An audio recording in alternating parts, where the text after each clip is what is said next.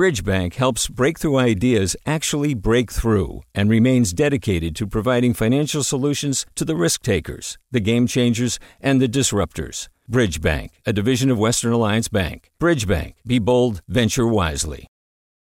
Hey, it's Avery Trufelman, host of Articles of Interest. And I've got to say, I've been a fan of KQED ever since I was a little kid and I would come out to San Francisco to visit my grandma. It was just what we'd always turn on every time we got in the car, every time we were making dinner and turning on the radio. Was always KQED.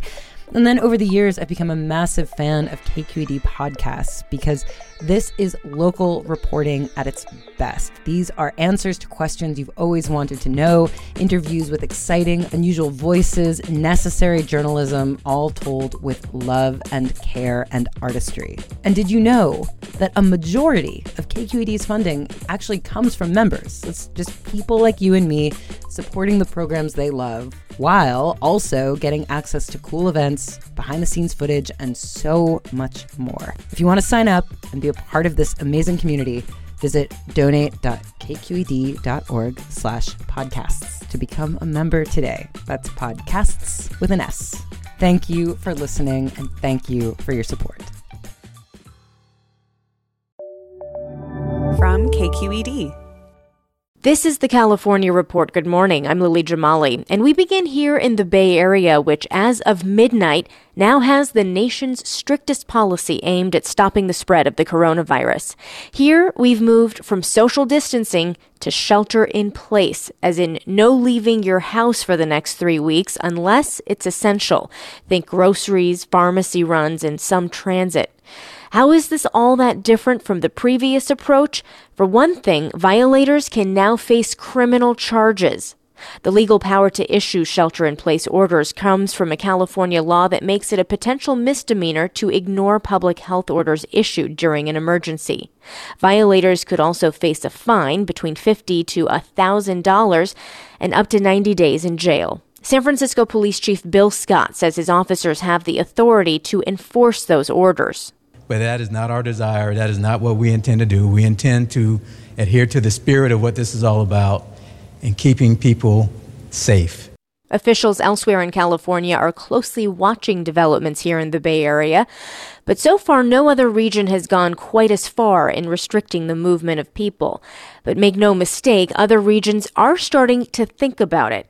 Here's San Luis Obispo Mayor Heidi Harmon, who I spoke to last night. Yeah, I think when you see the other counties going in that direction, of course, I'm sure it, it makes us all wonder, okay, like, it, you know, is that what we need to be considering next? I have not heard that being offered as the next step that we're actively considering right now in this moment. But as we see other counties that are a little bit ahead of us in terms of their infections um, rates and et cetera, go down that road, I, I wouldn't be surprised if at some point we have to look at that as well ourselves. We're going to hear more from Mayor Harmon later in the show, but first to Sacramento, where last night Governor Gavin Newsom expanded his call for restrictions statewide, saying Californians should now hold off on any group gatherings. His push for bars and nightclubs to shut down this weekend has now grown to include health clubs and movie theaters, restaurants too, although takeout is still okay. That's made food delivery workers extremely important, both to keeping people fed and to keeping restaurants afloat. In LA, the California Report's Saul Gonzalez talked to food delivery man Austin Simmons, who was out making deliveries on his bike. I think all of us are kind of a little tired out here, to be honest. Just Too much work. Yeah, yeah. I mean, but it's busy. People, which is a good sign. People are self quarantining. They're staying home. There are people who are working or ordering out, which is good. So I guess you're a lifeline really to a lot of restaurants out there. Yeah, yeah. If we can be out here and help the restaurants stay alive and that all the workers and cooks and lower class income, you know, citizens can keep working, then we should be out here working as hard as we can too. It's kind of this collectivistic nature that we typically don't have as Americans that we need to see more of a side of. So I think if we can kind of take that mindset with what uh, COVID 19 is presenting to us, then, uh, you know, maybe we can come out a little stronger as a community after this. So you're saying you're not only making some cash out there, but you're doing your small part to, to help out and to keep things to keep things running. Yeah, why not? Have an optimistic you know view on it.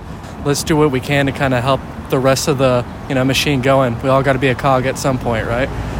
Also in Sacramento, the California legislature took an emergency action last night to address the coronavirus spread and then voted to take a break. From KQED's Politics and Government Desk, Katie Orr reports.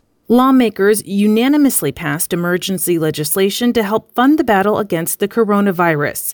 They approved one bill allowing for up to $1 billion in spending for things like increasing hospital capacity.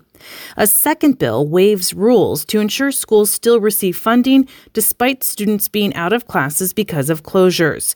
It includes $100 million to buy cleaning supplies and pay people to clean schools. The Senate and Assembly then voted to recess until mid April, though the recess can be extended or cut short. Legislative leaders stressed they'd continue doing state business, even though they won't be at the state capitol. For the California Report, I'm Katie Orr in Sacramento. And while lawmakers say they're not stopping work while away, a different kind of state worker has had to pause, namely the regulators charged with overseeing nursing homes. Advocates for the population, the most vulnerable to death by the new coronavirus, aren't able to access patients either. KQED's Molly Peterson has more.